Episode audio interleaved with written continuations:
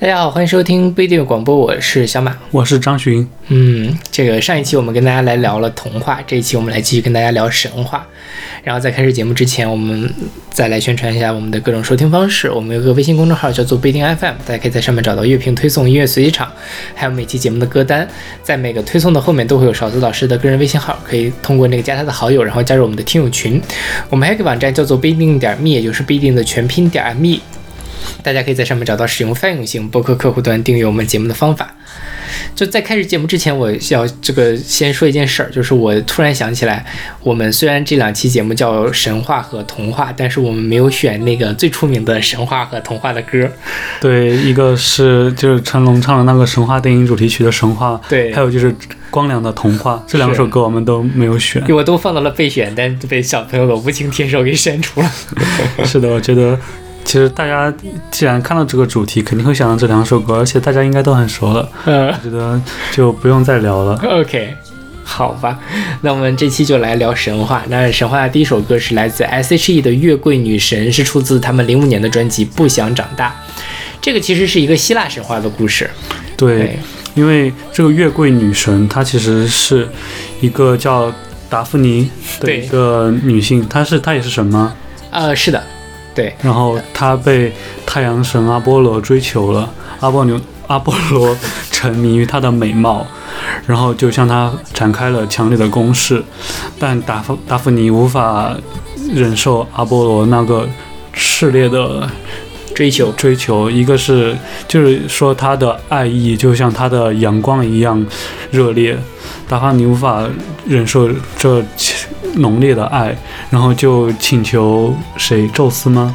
呃，有说是众神，就是求求不特定的神，还有一个就是说求他爹，他爹是一个河神，叫做帕纽斯。啊，河神，对，然后请求他把它变成了一棵月桂树。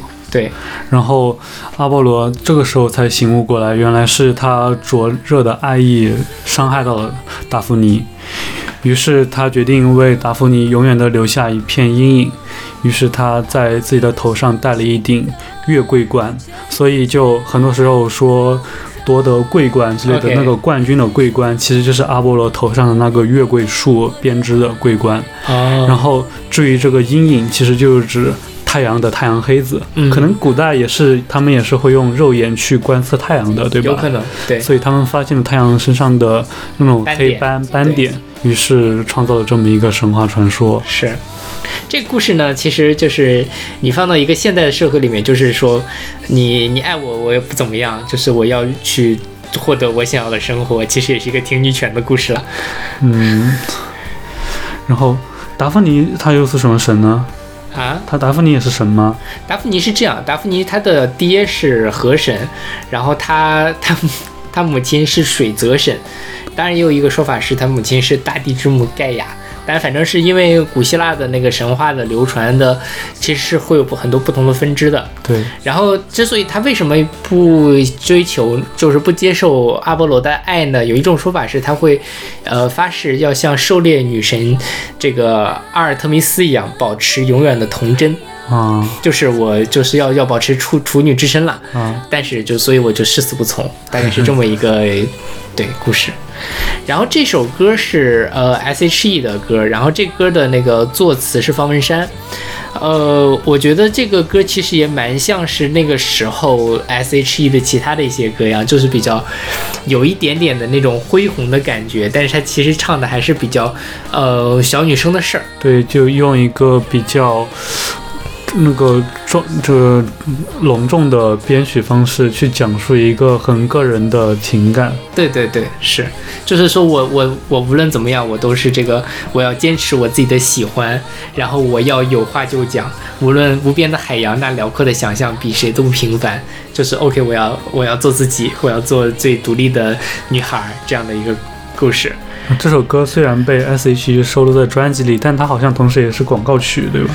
呃，我猜是，因为是这样的，就是呃，大概在零五年的时候，呃，有一个鞋的牌子叫做达芙妮，然后他们请 S.H.E 当代言人。那这个跟这出这首歌时间正好是一样的，所以我怀疑是不是为了这个牌子写的这首歌。啊，因为月桂女神她就是达芙妮吗。对，就是达芙妮。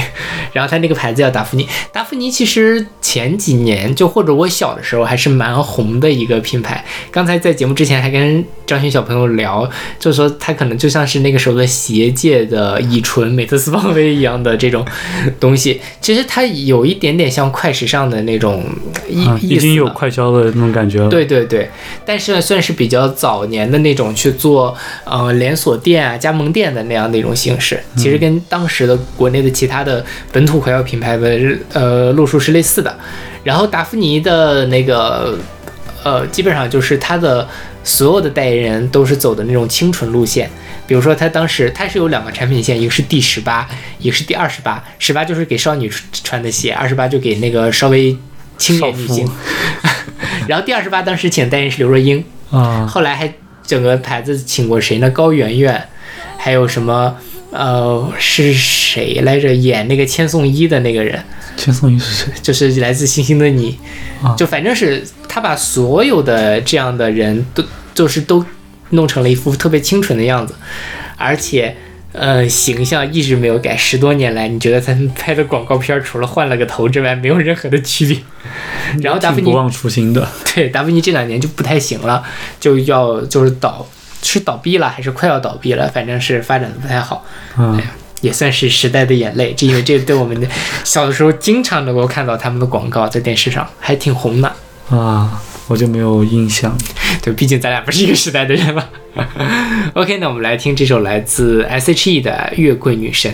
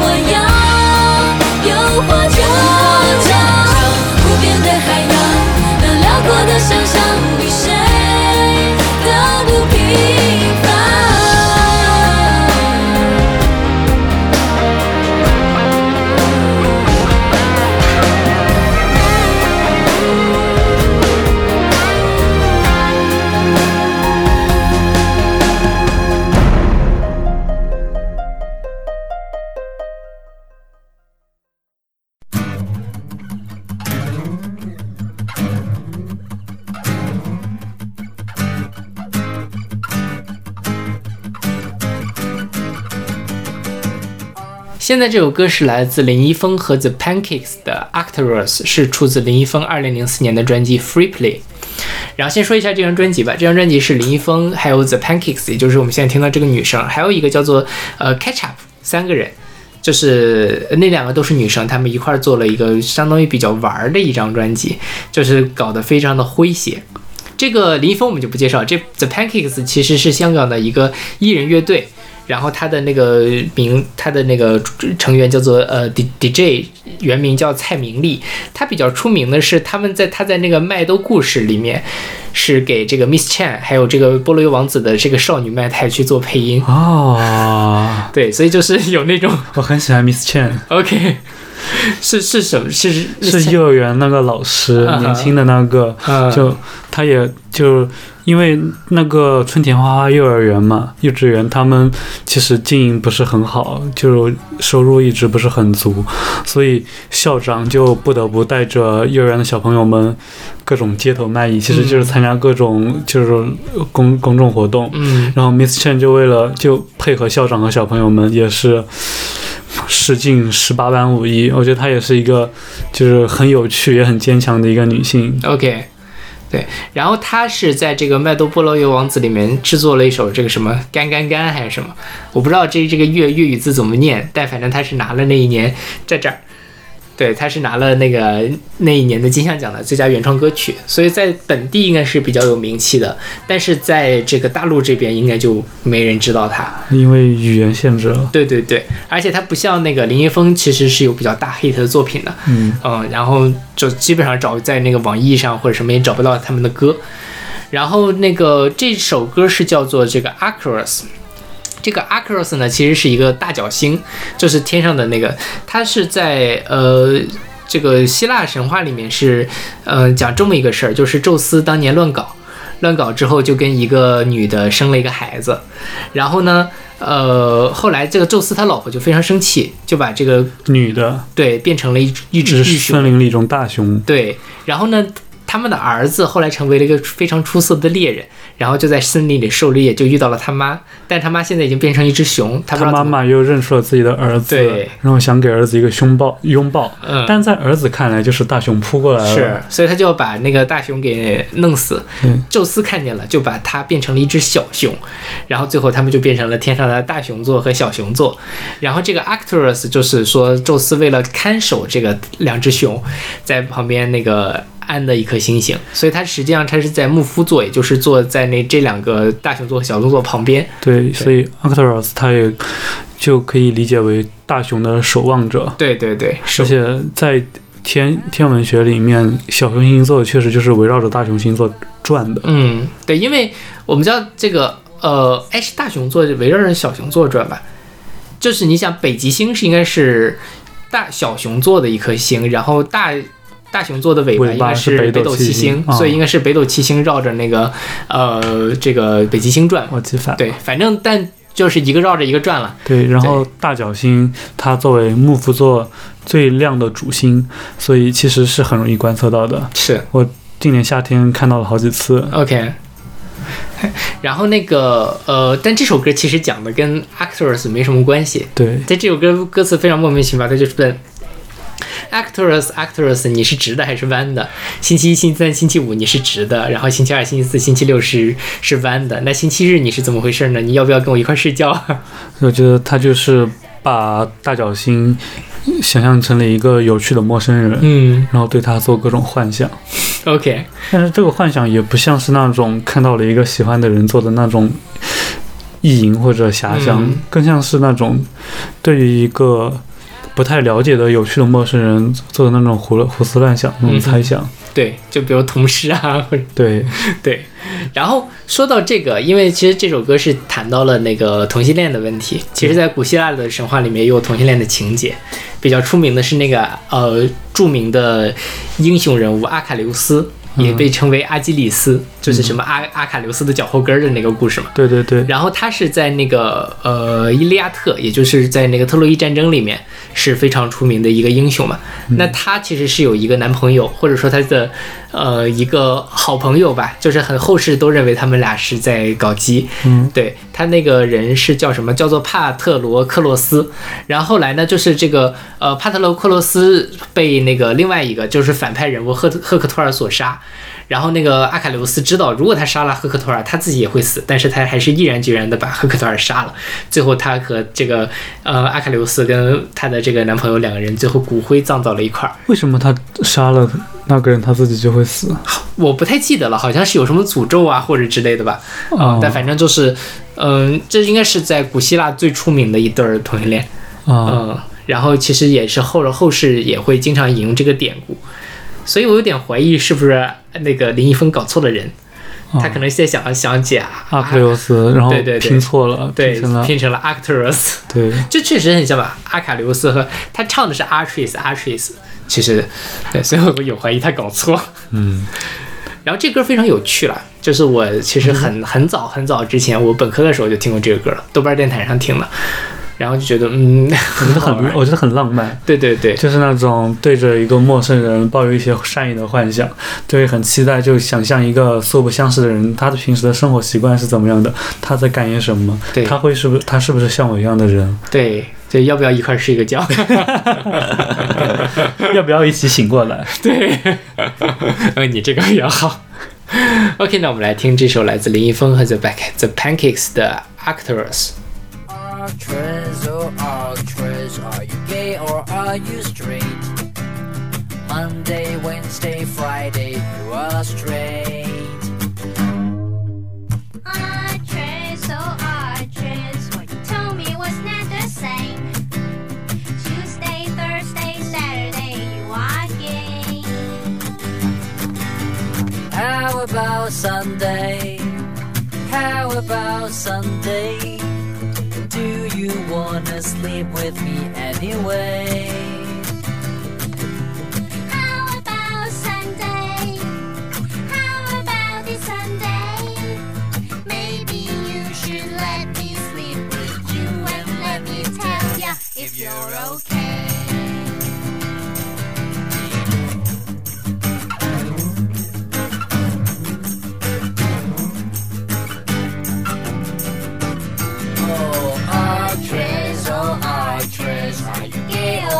You straight? Monday, Wednesday, Friday, you are straight. Actress, oh, actress, what you told me was not the same. Tuesday, Thursday, Saturday, You are gay. and how about Sunday? How about Sunday?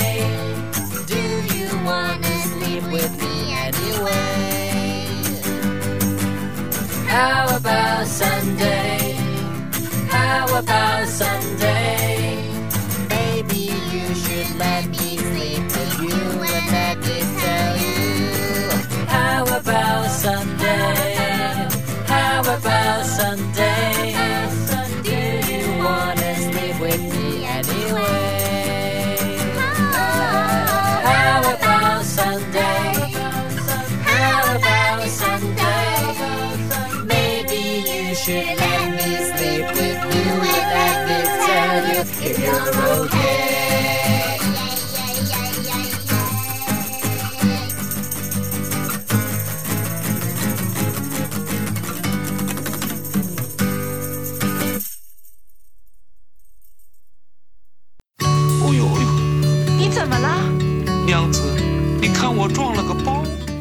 现在这首歌是来自美好药店的崂山道士，是出自他们零八年的专辑《脚步声阵阵》。小朋友听过美好药店这个团吗？我知道，我也挺喜欢他们的，嗯，但就我对歌手都不太记得清楚，我就好听的我都会喜欢，但是他们具体唱过哪些歌我对不上号。嗯，对，美好药店我们很早之前在夕阳红那期选过他们一首歌，叫做《老刘》，就是讲那个什么夕阳红跟合唱团一块儿来唱一个老人跳楼自杀的故事，非常奇怪。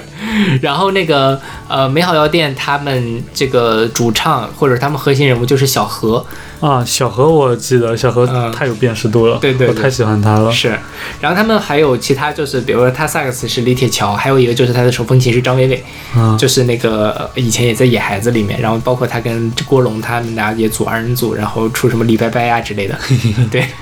然后呢，呃，这个美好药店，他这首歌叫做《崂山道士》，其实它有很多。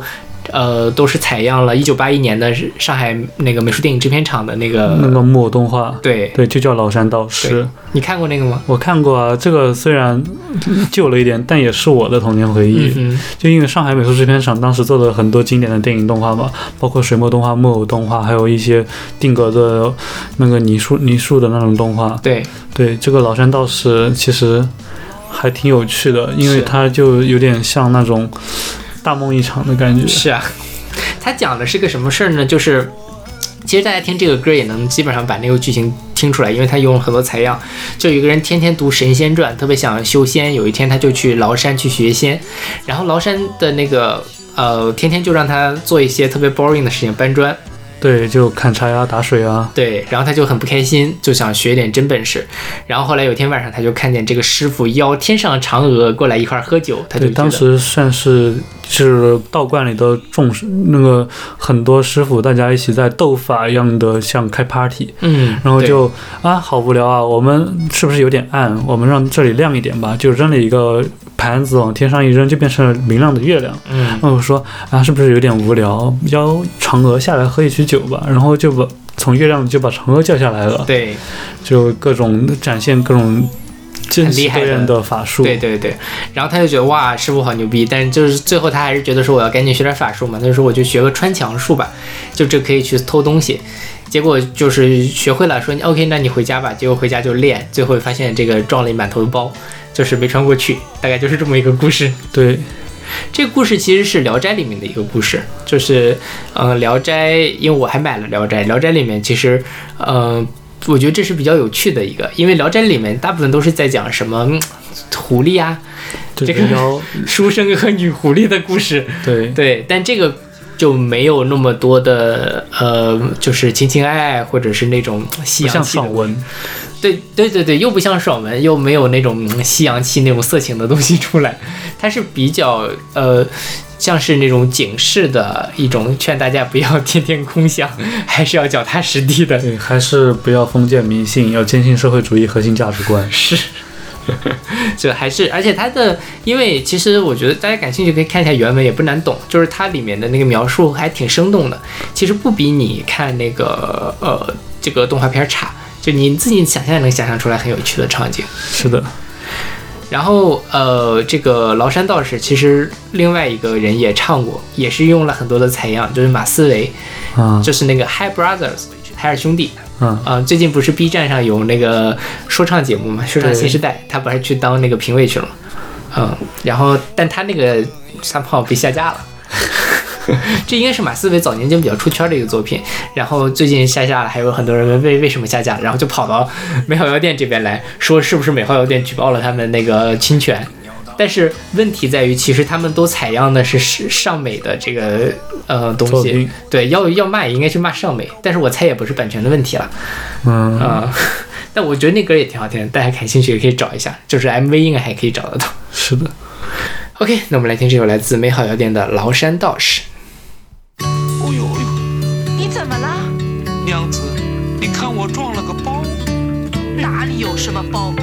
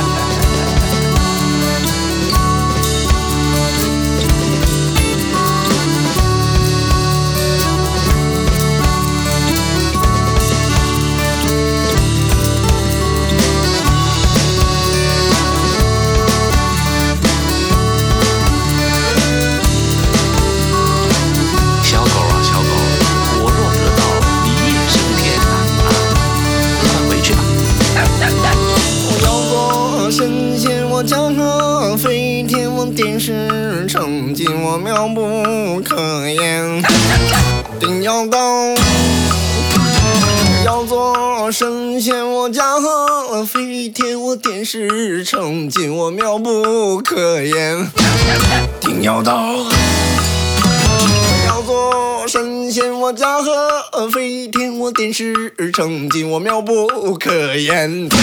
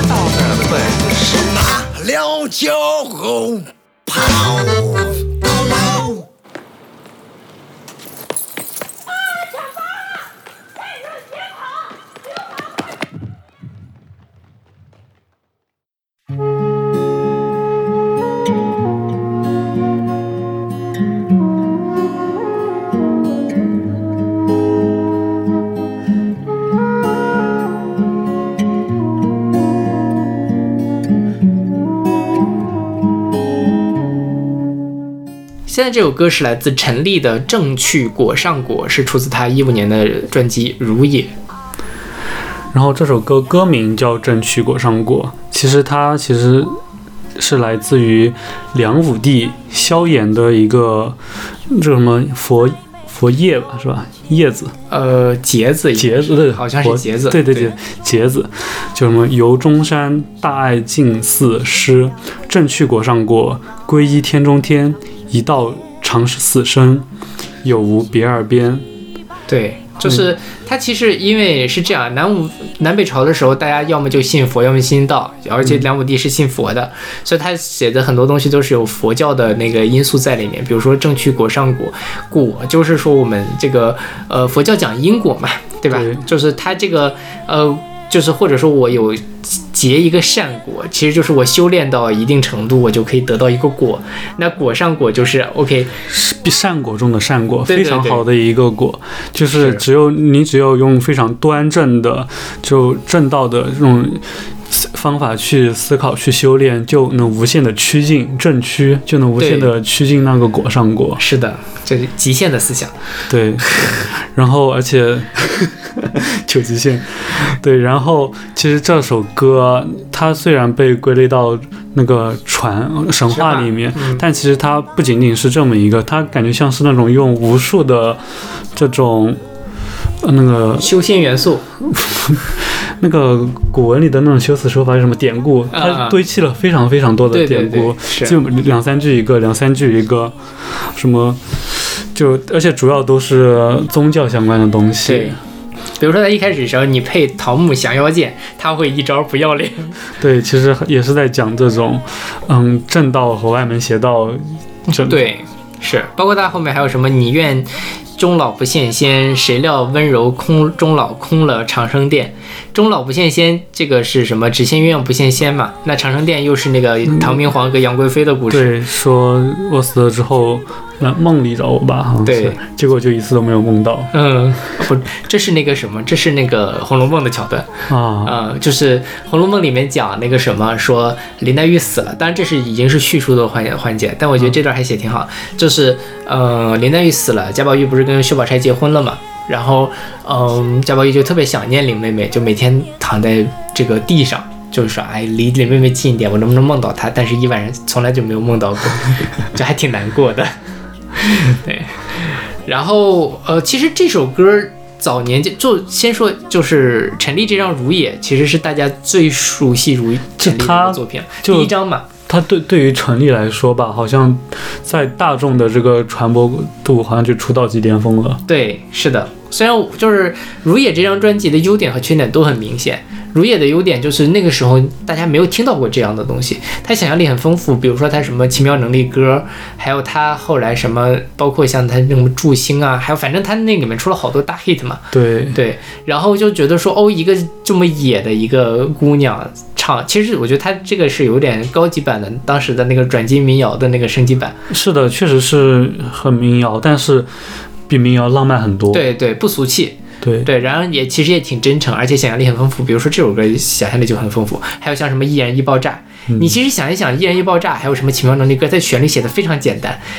听着，说实话，你听了十二十多遍会腻，对。但是你关键是，如果你去关注歌词的话，会投入到他那个情境里面，就会一遍一遍的去想象这些事情。是就他真的是很贴近生活，但是又很高于生活。对，所以就没有那么的腻。所以陈粒当时就出圈了，但陈粒后几张专辑，但这张专辑的缺点就制造非常的粗糙，对，对，就是你听着很多词儿出来。后来的专辑，其实它无论是在制作的精良程度，还是它那个旋律的复杂程度上，都很有提升，对，但是反而就不出圈了，就对，也会有一两首。他确实，他确实作品是在越在变好，但是已经就真的就是出道即巅峰。这这也就是我觉得像是那天就是上一期节目咱们说的曲高和寡这件事情嗯，啊，当然也有了，比如说那个小半，还是这选秀里面不停的被人唱，是的，是的也，是很好的歌。然后这首歌我觉得就是像刚才小朋友唱说的那样，就是它其实也是有一种想象力。一方面是他用了一些像你说的很多宗教的词汇，但另外一方面他用了很多的世俗的东西去调和，比如说你他会一招不要脸之类的，还有就是说什么苦笑含苦苦练含含笑笑半步癫癫，那我去给你煮碗面，对，这就是周星驰的梗嘛。煮煮面这个真的太浪漫了，嗯我真的非常喜欢一切煮碗面的梗。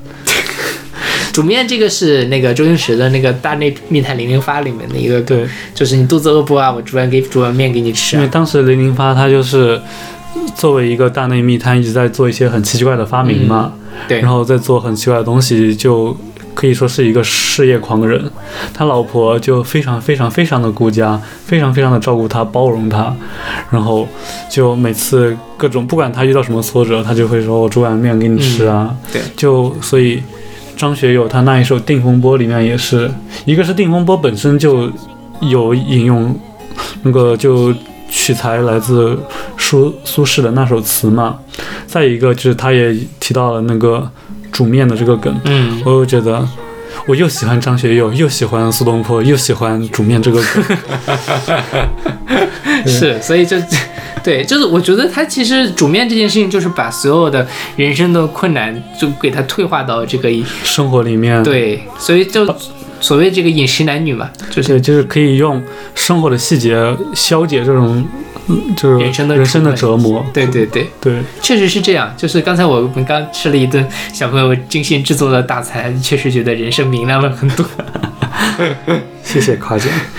对，然后呃，其实我是说实话，我这五年过去了，再听这张专辑，我已经稍微有一点点听不下去了，就是有点呲，而且关键是这些歌都很熟悉了，就没有那么的就就现在，因为他的优点都已经理解得很透了，对。就开始往里面找缺点了。是，但不妨碍陈粒还是一个非常有水平的作者。对他现在也也还是能够保持创作力，已经很棒了。对对对期待他能有下一个出圈的作品吧。是啊、是啊、OK，那我们来听这首来自陈粒的《正去果上果》。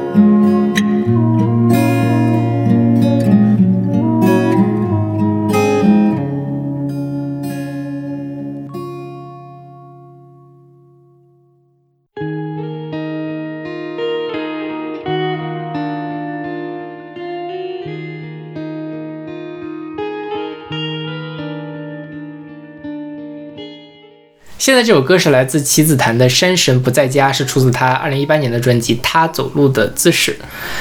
棋子坛其实我们在节目里面应该介绍过，就是一个比较神婆型的，对对对，就是出道比苏运莹，就成名比苏运莹晚一些，对，成然后但路线其实有点像，对都是非常自由，嗯，非常散漫，然后同时都不是靠外貌取胜。是。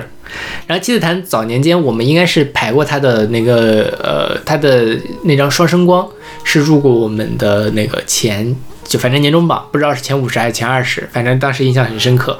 他走路的姿势这一张其实我们也排了，但是当时好像没有那么喜欢，就是。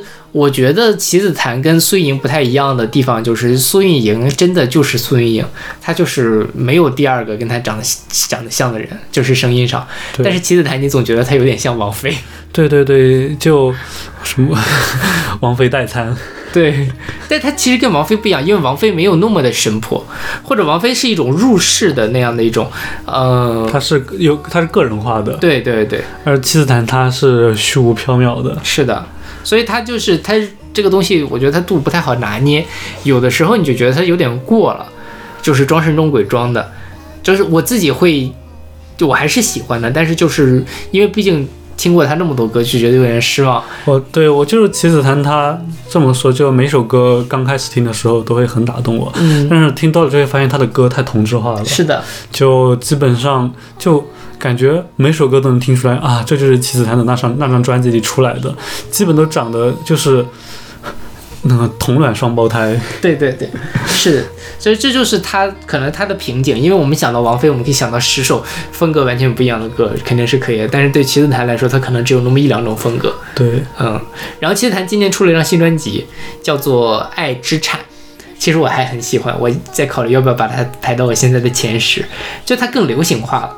其实我最近还蛮喜欢听流行歌的，我就觉得说，哎，他做到了一个又有逼格又流行，因为他的歌是悦耳的，然后他唱的也没有那么的烂俗，夸张，嗯，就是他哦。其实他们肯定不会烂俗的，就是对吧？他他真的他真的是其他的歌都很夸张，对他没有那么夸张，然后让我觉得说这是一个非常好的，比如说假设十年前放的话，乐坛里面是一个非常亮眼的流行音乐的作品，嗯。就是不输徐佳莹、艾怡良的那样的作品了，就已经，我觉得把流行度做得好也是一个本事。所以他就有已经对这个度拿捏的越来越好了。是的，对。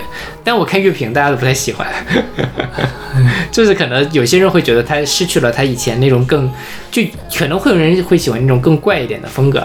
其实我就蛮喜欢的啦，嗯就我觉得他听他的歌，我就会想到李白。啊，就比如这首歌，我就觉得听这首歌的时候，脑子里想的就是那个李白那首《梦游天姥吟留别》，啊是，就、就我欲因之梦无月，一夜飞渡镜湖月，什么就是还有什么列缺霹雳轰然中开，嗯。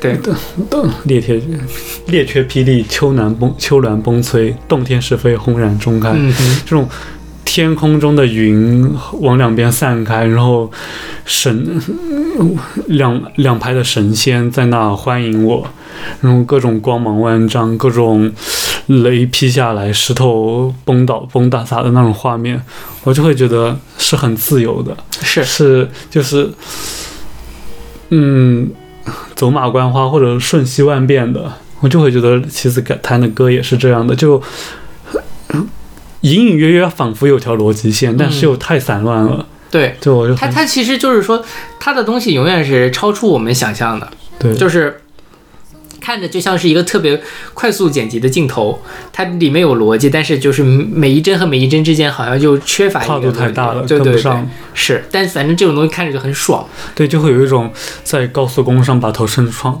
车车窗伸出去的那种感觉。很危险，同学们，感受一下就好了，很危险的。请不要模仿。是，然后这首歌叫做《山神不在家》，他说是这个呃，网易下面有一条评论，就是这个作词陈小雨说，一七年的元旦。齐子檀跟他一块儿去爬四川的乾元山，然后遇到了一个不见人影的小型西山站，还有一个山神庙。这个山神庙近乎破败，但依然有香火残烛的痕迹，墙上布满了诗句，一句英文写着 “Nothing, I'm nothing, I dream not”。然后回去之后，陈小雨就写了一首诗，叫做《乾元山失魂》。然后齐子檀把这个诗又改编了一下，就变成了这个《山神不在家》。我觉得就是妻子坛在，就像他和山神是一个朋友的关系，然后今天山神不在，嗯然后他可能回头或者回头又问了一下山神：“你去哪儿了？”嗯山神说：“我去看云彩了。”我觉，OK，这个就是这种感觉，就是在和山，就是就是朋友之间的聊天，但嗯朋友是山神，他是一个跟我们不是一个生活的维度，对，他纵览八方，瞬息万变。是。这反过来讲，你能跟山神做朋友，你自己也不是一般人对对对，就是大家都是就是物以类聚嘛，就就很厉害。就这种瞬息万变的感觉，确实就像置换一样。嗯所以说他是，所以说他是神婆风格的。，OK，你们云南吃蘑菇的感觉是吗？对对对，但大家请不要模仿，毒蘑菇很危险，是呀，有生命危险哦。对突然间变成了一个科普教育的人。那我们来听这首来自妻子弹的《山神不在家》。山神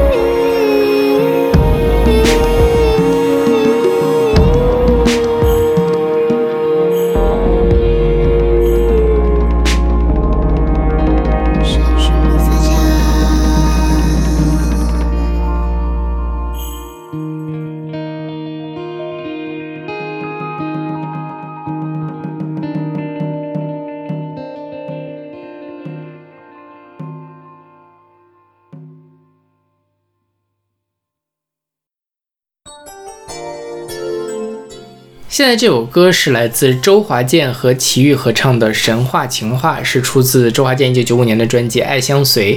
当然了，他最出名的，其实我们都知道，就是他是九五年的 TVB 版的《神雕侠侣》的主题曲对，而且这首歌在大陆可能国语版会更火一些《。天下有情人》，对吧？嗯，但是我觉得还是粤语版会更好听一些了。就他押韵押得非常好，是的，对，这个歌词也是林夕写的，然后是周华健写的曲子。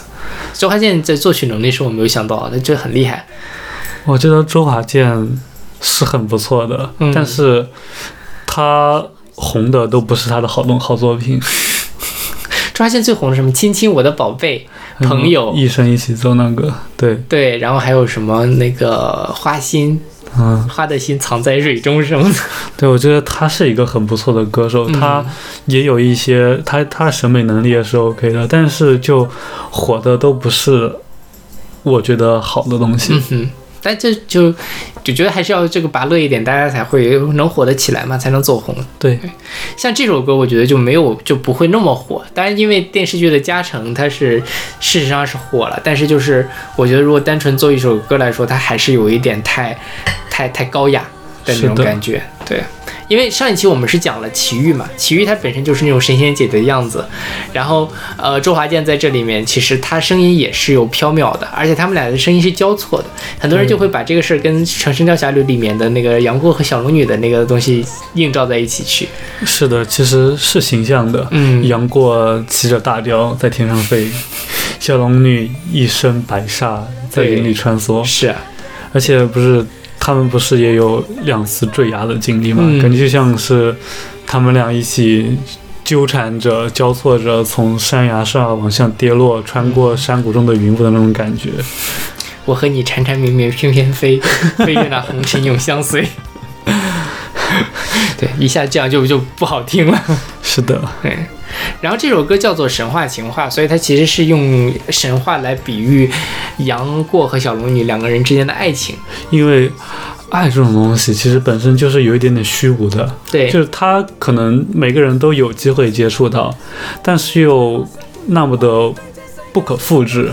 就每个人，就是它不是可以抄作业的完成的一个过程。对，但就是我觉得把爱情比作童话的其实不少，比如说像光良那什么童话里都是骗人的那种，但是把爱情比作神话的其实就会少一些，因为不是所有的爱情都被称作是神话。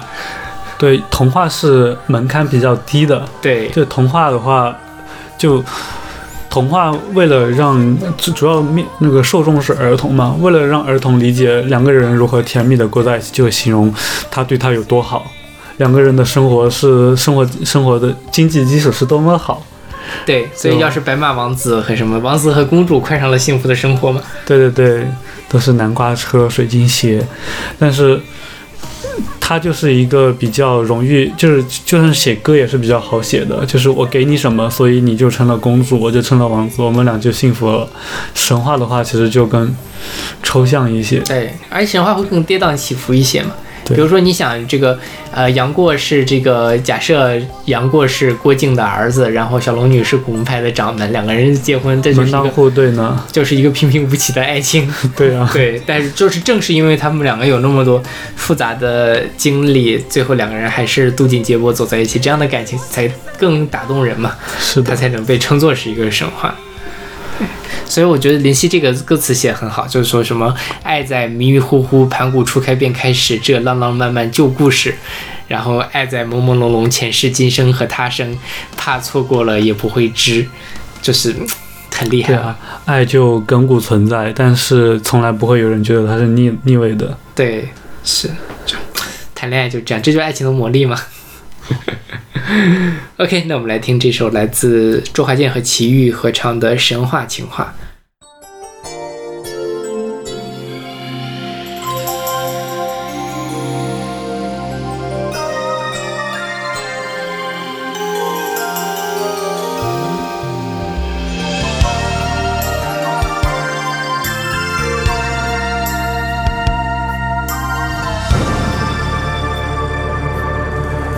是愉快，是難過，是陶醉，是情緒，或在日后是座傳奇。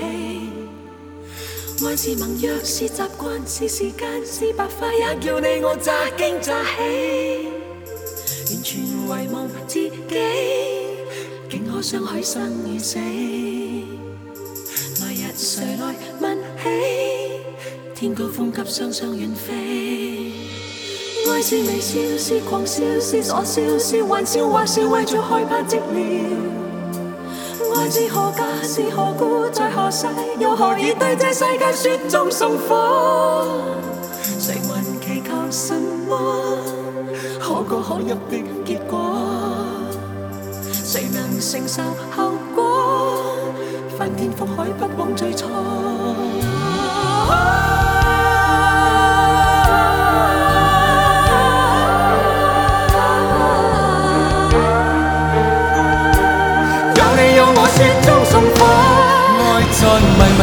迷糊糊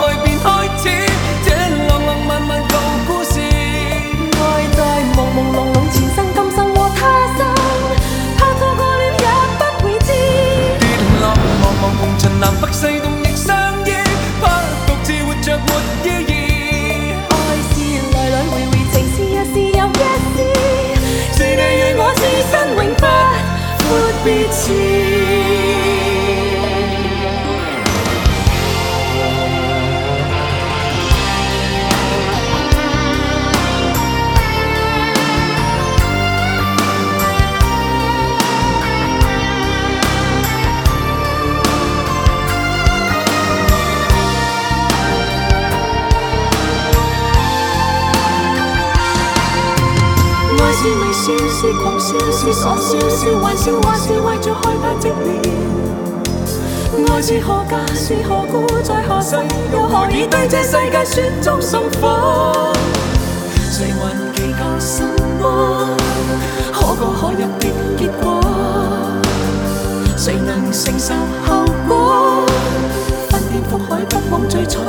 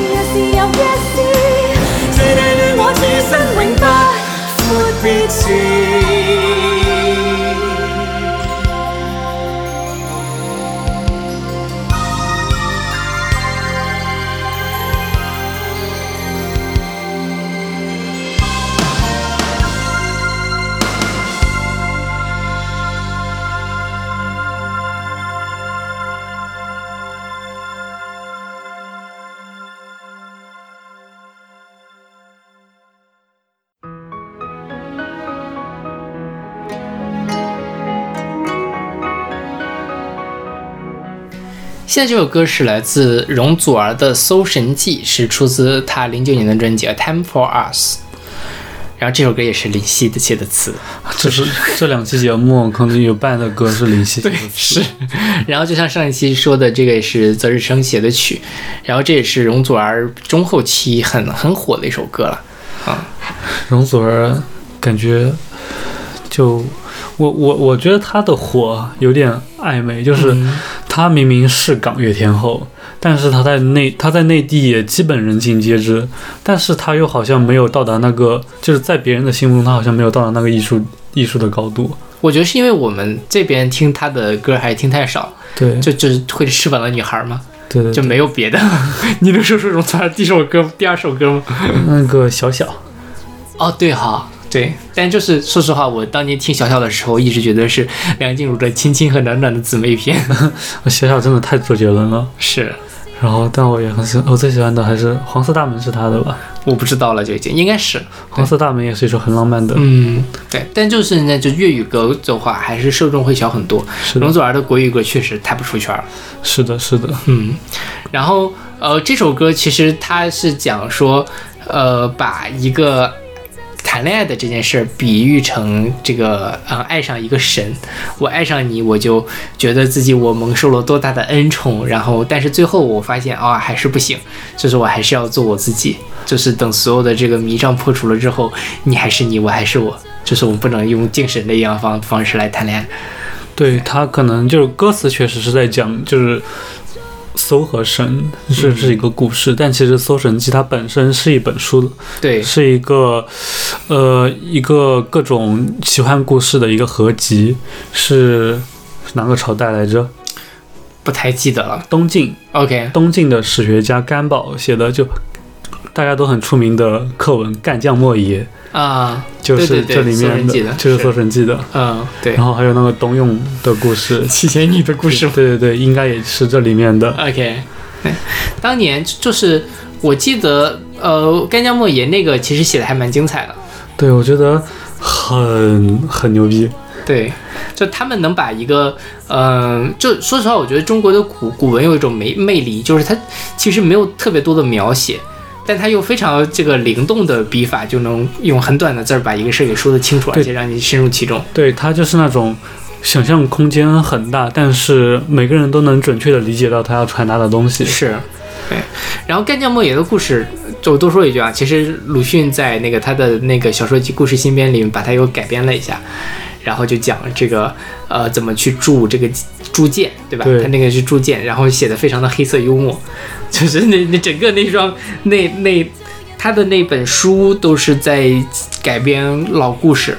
但是都是用当时的那个所谓的就是是在传代新文学吗？啊，他的目的是传播新文学吗？不是那个白话文学。不是，他啊，对对对对，是的，但是他是用了一种非常微妙的方式，基本上就颠覆了原来那个故事的一个意义，对，然后有很多辛辣的笔锋。其实那是我小的时候最爱看鲁迅的一 一本书，因为很很很搞笑。对，又刻薄又搞笑。对对对对对，是的，就是有的时候我们小的时候看什么祥林嫂啊之类的，就会觉得太沉重了，因为包括《阿 Q 正传》有点晦涩，但是那个东西就就很好玩。嗯，对，然后就说说回到这首歌啊，就是当年他们说这个男不听妻友，女不听钟无艳嘛，但你当了这个备胎，然后特别卑微了之后该怎么办呢？就要听《搜神记》，就是可能是林夕在黑夜中无数次痛哭之后，终于觉得啊，我还是要放弃黄耀明。我要做回我自己，对我还是我，你还是你。是，然后就写了这首歌。我觉得就是这首歌其实跟上一期我们讲的那个《钟无艳》很像，就是择日生作的曲，它也是钢琴驱动的一个流畅的钢琴旋律。是的，就是哈、我我觉得钢琴是很配粤语歌的，因为粤语歌讲起来本身也有很连连绵绵的那种感觉，跟钢琴的东西连在一起很好，但是坏处就是很难唱。是的，是的，本身粤语就很难唱了。是，再加上它这个容就是 key 又很高，然后它中间不喘气儿，就很难唱。对，我觉得就容祖儿和李克勤，嗯，他们俩我觉得最牛逼的一点就是唱歌听不到换气声。是的，对，这就是香港的那个厉害的音乐人的，我觉得还是水平是在的。他不，他当然他他的感悟力要很好，但他最基础的那个底子一定是要是牢的。但对于呃大陆或者台湾很多是靠个性的歌手，是情感，对对对，他们他们的硬件或者说他们的那个功力没有那么好，但是因为他很有特色或者怎么也能出圈了。是的，嗯，在香港就是一个很稳扎稳打的一个地方。OK，那我们来听这首来自容祖儿的《搜神记》。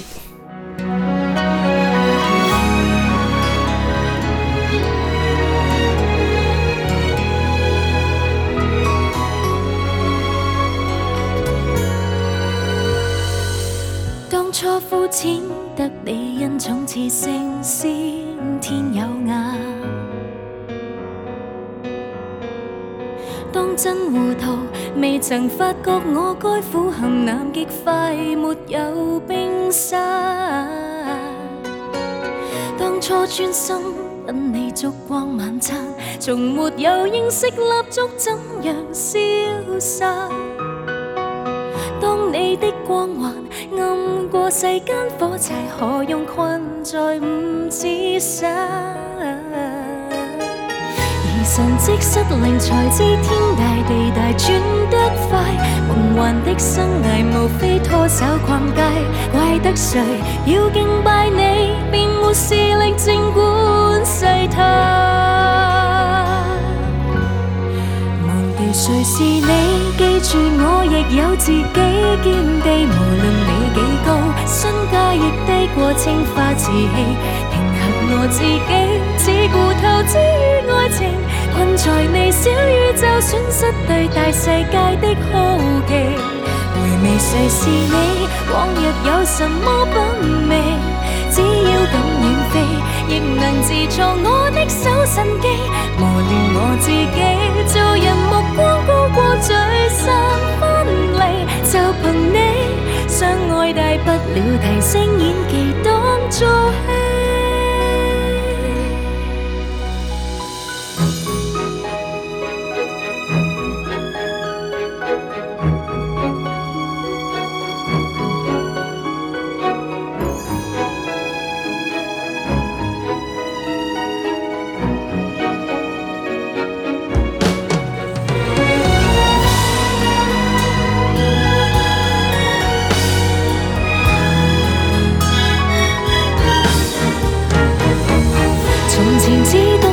人的感動，力量最珍貴。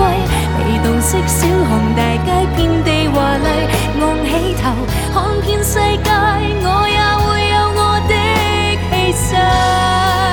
哦忘掉誰是你，記住我亦有自己見地。無論你幾高，身價亦低過青花瓷器。平衡我自己，只顧投資於愛情，困在你小宇宙，損失對大世界的好奇。回味誰是你，往日有什麼品味？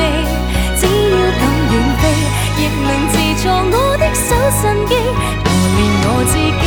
做人目光高過聚散分離，就憑你相愛大不了提升演技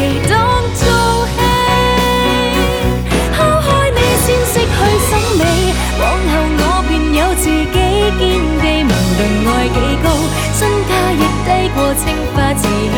平衡我自己，只顧投資於愛情，困在你小宇宙，損失看大世界的福氣。回味誰是你，往日有什麼品味？只要敢遠飛，亦能自創我的煙花機。誰是我自己？若然目光高過聚散分離，奉承你，往日双眼无珠不停放大你。想快乐不靠神迹，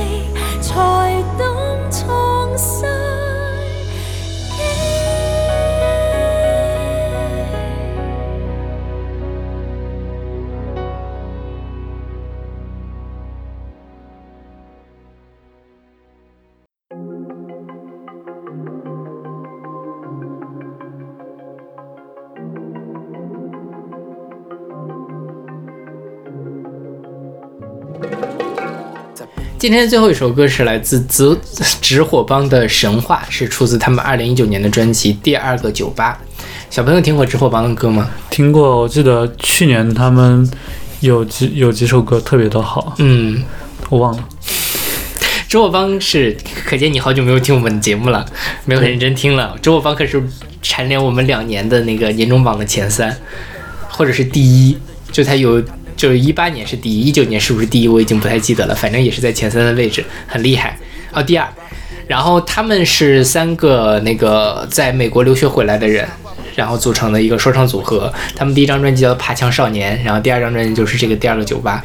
去年我们对这个酒吧这张专辑有很很详细的介绍了，但是没有谈这首歌。这首歌叫《神话》，然后他讲的是什么呢？其实就是编了一个故事，就是说我是一个国王，然后我要我我怎么怎么样，我要这个如今我已经成功了，但是有一个预言说，接下来我们国家会面临一个大的灾害，我要重新获获得民众的威望，所以我要去勇者斗恶龙。嗯，对，但最后就是发现是个什么老太太，对吧？老妇人，然后最后我就跟这个老妇人打，最后就发现其实那是我自己的心魔。对，然后他其实用这个事儿就讲这件事情，他是想讲所谓的呃自由意志，就 free will，或者说自我意识，也就是说，其实嗯、这个跟我们上一期讲的一件事情也有点类似了，就是我们一直在呃接受他人对我们的评价，但是其实是忘记了我们自己到底想要的东西是什么。嗯，那所以它就被慢慢变成了我们的心魔。它是不是真的在那儿呢？其实也不在，但是它就无时无刻的困扰着我们。哎，这就我觉得他们搞搞说唱的多多少少都会有这个问题，因为说唱在长期以来，虽然大家都觉得他很牛逼很屌，但是还是不被认可的。大家总总不觉得他是个正经东西嘛。对，我觉得其实做艺术的人都得这样，就是他们只有拥有足够的多的自我意识，他们才能成为一个我就是我，我不是一个复制品或者模仿品。但是这个自我意识如果太强的话，也会陷入很强大的困扰，就会怀疑这个这个自我意识到底会不会被他人接受，对，有没有会不会那个过犹不及。是的，对，所以就是我觉得，呃，说唱作品的一个好处就是它可以用非常大的信息量把一个事情给讲清楚。歌词密度太高了。是的，这个就是一个非常好的一个叙事型的说唱作品。然后就有人把它跟那个什么宋岳庭的《Life Struggle》之类的就比比到一块儿，就说他的那个故事线很流畅，而且他讲的事情又是很深刻的一件事情。对对。然后这此处我就要实名的 diss 一下达拉崩巴。我觉得同样都是在讲国王的事情，达拉崩巴就是一个令我非常的讨厌的一首歌。因为达拉崩巴他其实并没有在探讨任何的事情，对，他就玩梗嘛，他就是在消解嘛。对，他某种程度上在炫技，因为他本身是一首 Vocaloid 洛天依的歌嘛，他并不是给人唱的。对他就是那个说，哎呀，我洛天依嘴皮子很厉害，对吧？但这个事情在技术上是有难度的，这也是他牛逼的理由。但是他，我觉得后来比如说周深对达拉崩吧的翻唱，我就很不喜欢，我觉得他有点太，我觉得这首歌其实就不适合翻唱。对，就你可以，就你唱了，你炫技了，你确实成功了，但他就跟张靓颖去唱那首。第第五人格吧，那是啊，第五元素，第五元素里面的那个迪瓦的那个歌一样，是，就你唱了，我们也知道你唱的很牛逼，就没了。对，我觉得这是对于歌手资源或者公共资源的一种奢侈的消耗。是啊，因为周深是可以唱出很好的作品，他是可以贴近，我觉得他是可以贴近其余的，他可以向那个方向靠齐一下。对，就是，但他审美其实我觉得有点差。就是最后最后变成什么火他唱什么，因为毕竟他就是从 B 站出来的嘛。对，这对他多多少少有点失望了。我对这件事情还是，嗯，我觉得还好。就我觉得年轻人其实就这么说吧，就最后要做出好的作品来，还是得靠一些平时的积累。对，但是现在的年轻人，包括我也是这样，我觉得大家都是消解大于学习和摄入。嗯、对，就是很多事情我们都更会更倾向于去消解它，去不停的就让它变得无意义。就是呃说服自己就够了嘛，对吧？对对，这毕竟。比起接受它、学习它、承认它来说，就让它变得无意义是一个更轻松的过程。对，这也是现在这个网络时代，年轻人占话语掌握了主要话语权的一个小问题吧，或者大问题。大问题，我觉得是个很很大的问题，因为这个是会抹杀创造性的。我觉得，就是创造力会因为这件事情而呃减少。我就不说大的事情，我不说这个社会会怎么样，对于一个个体来说。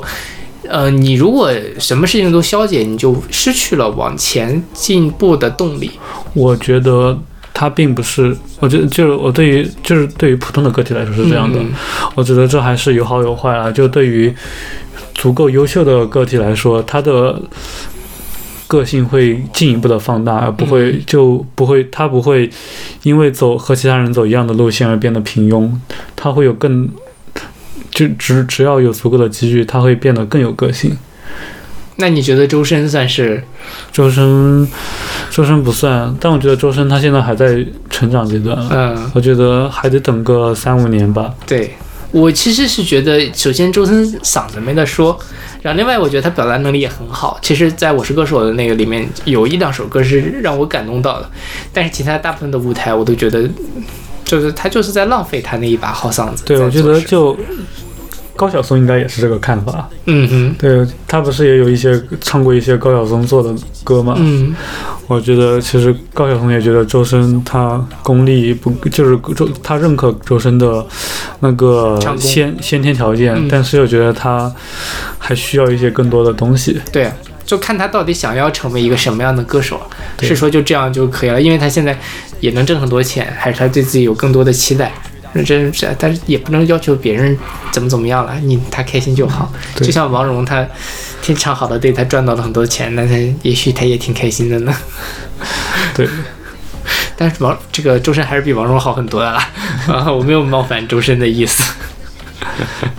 周深现在粉丝很多的，周深粉丝对周深粉丝很多，弹幕都很疯狂，是啊，就是而且毕竟他作为 B 站出道的人物，就会年轻人就会对他很有归属感。是，对，这我觉得年轻是有这样的，比如说 B 站自己孵化出来的这个歌手之类的，是是是很厉害的。就是对于 B 站来说是好事，因为我自己也上 B 站，我也会觉得我与有荣焉。但是你们就也要鞭策他继续进步嘛，不要给我们 B 站的人丢脸，对吧？对，是。OK，那我们这一期关于呃神话的主题就到这里了。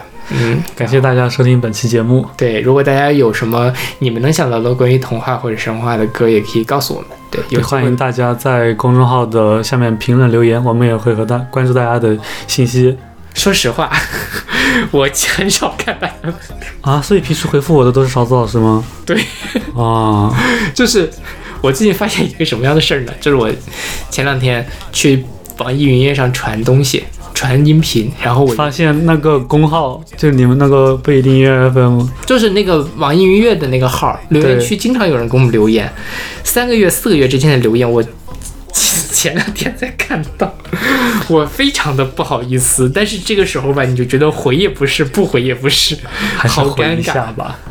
就觉得嗯，我会努力以后好好看的，因为前阵子实在是太忙了，而且说实话。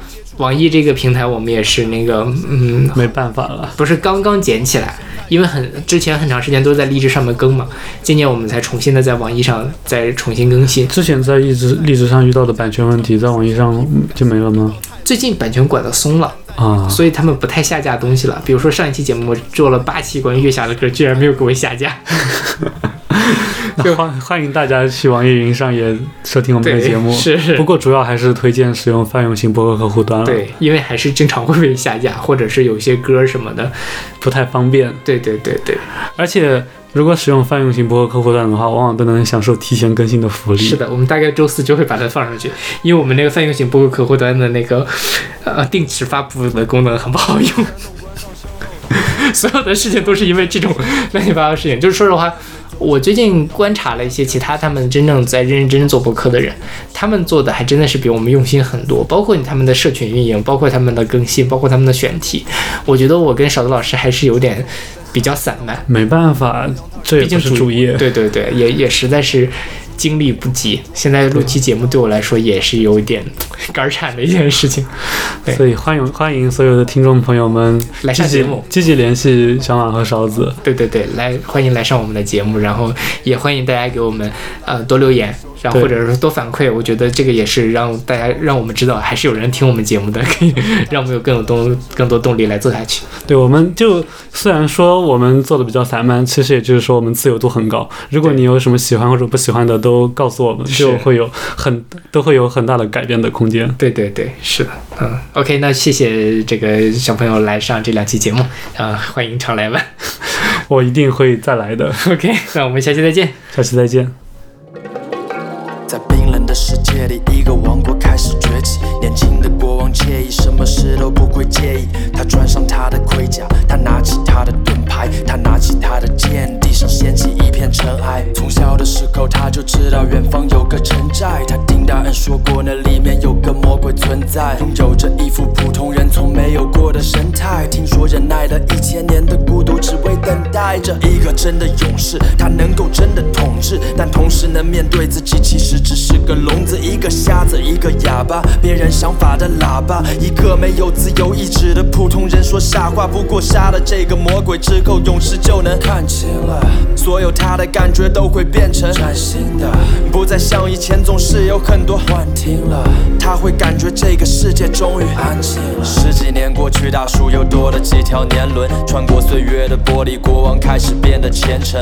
越来越多的恐惧让他变成了病人，疯狂的国王每天都变成了头条新闻。听说国王的新王妃是个恶毒的女人，听说忠诚为自己的你而忠言被牺牲，连美妙的音乐都无法再让国王兴奋，这个国家也不再像前十年那样兴盛。听着这些传言，他又开始回忆往昔，对画像里年轻英勇的自己开始上戏。不断扩大了版图，这高度无人企及，把所有敌人铲除。每天清晨醒来，照旧一次亲吻他的亲人，他的臣民每天看到他都觉得心疼。童年的故事重新又住进了他的心门，他想战胜那个魔鬼来支撑他的精神。Love, love,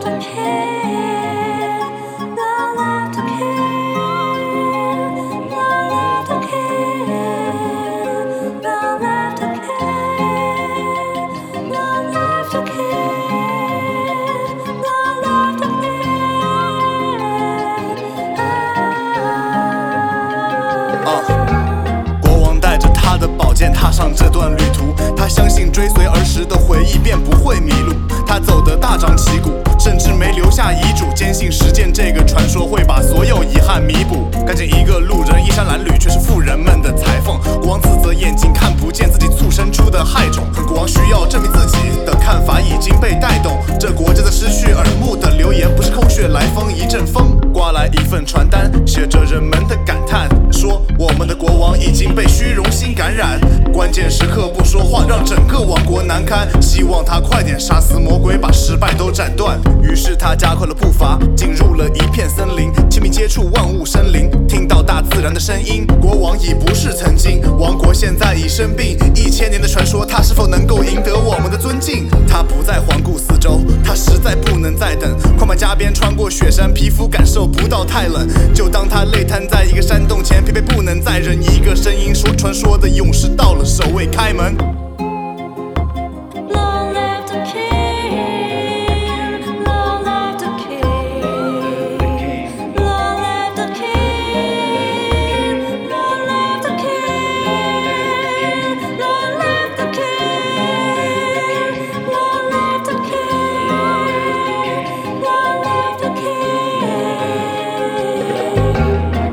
国王走进山洞，关上身后的门。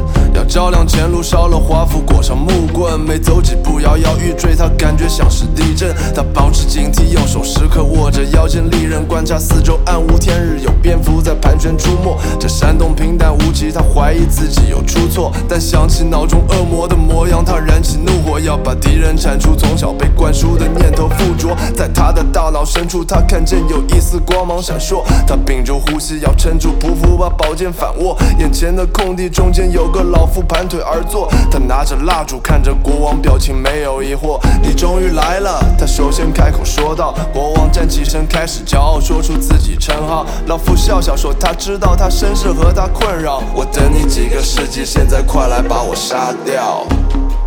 国王先是一惊，咒骂老夫别耍诡计，快让魔鬼显形！我就是你宿命的敌人，你远行的原因。我是个普通人，也是你心中魔鬼显灵。你是个聋子，耳朵被谗言给堵住；你是个哑巴，没人在乎你的吐露；你是个瞎子，每天只为欲望服务。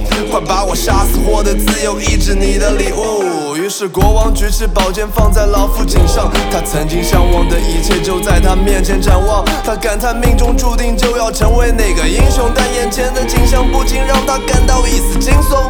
这个女人有着一副普通人没有的神态，如果她就是魔鬼，那她为何在此等待？如果她就是魔鬼，魔鬼让自己杀魔鬼，受到了魔鬼的召唤，是英雄还是个傀儡？幡然醒悟。国王收起了剑，老妇笑容凝固。只见他突然消失，化作一缕烟雾。吹过的风把蜡烛熄灭，像是仙术。国王走出山洞，笑着迎接新一天的太阳。他听到宇宙呼吸，看到光洒在了地上。他被赋予了能量，终于可以纵情歌唱。他决定继续上路，不向后望。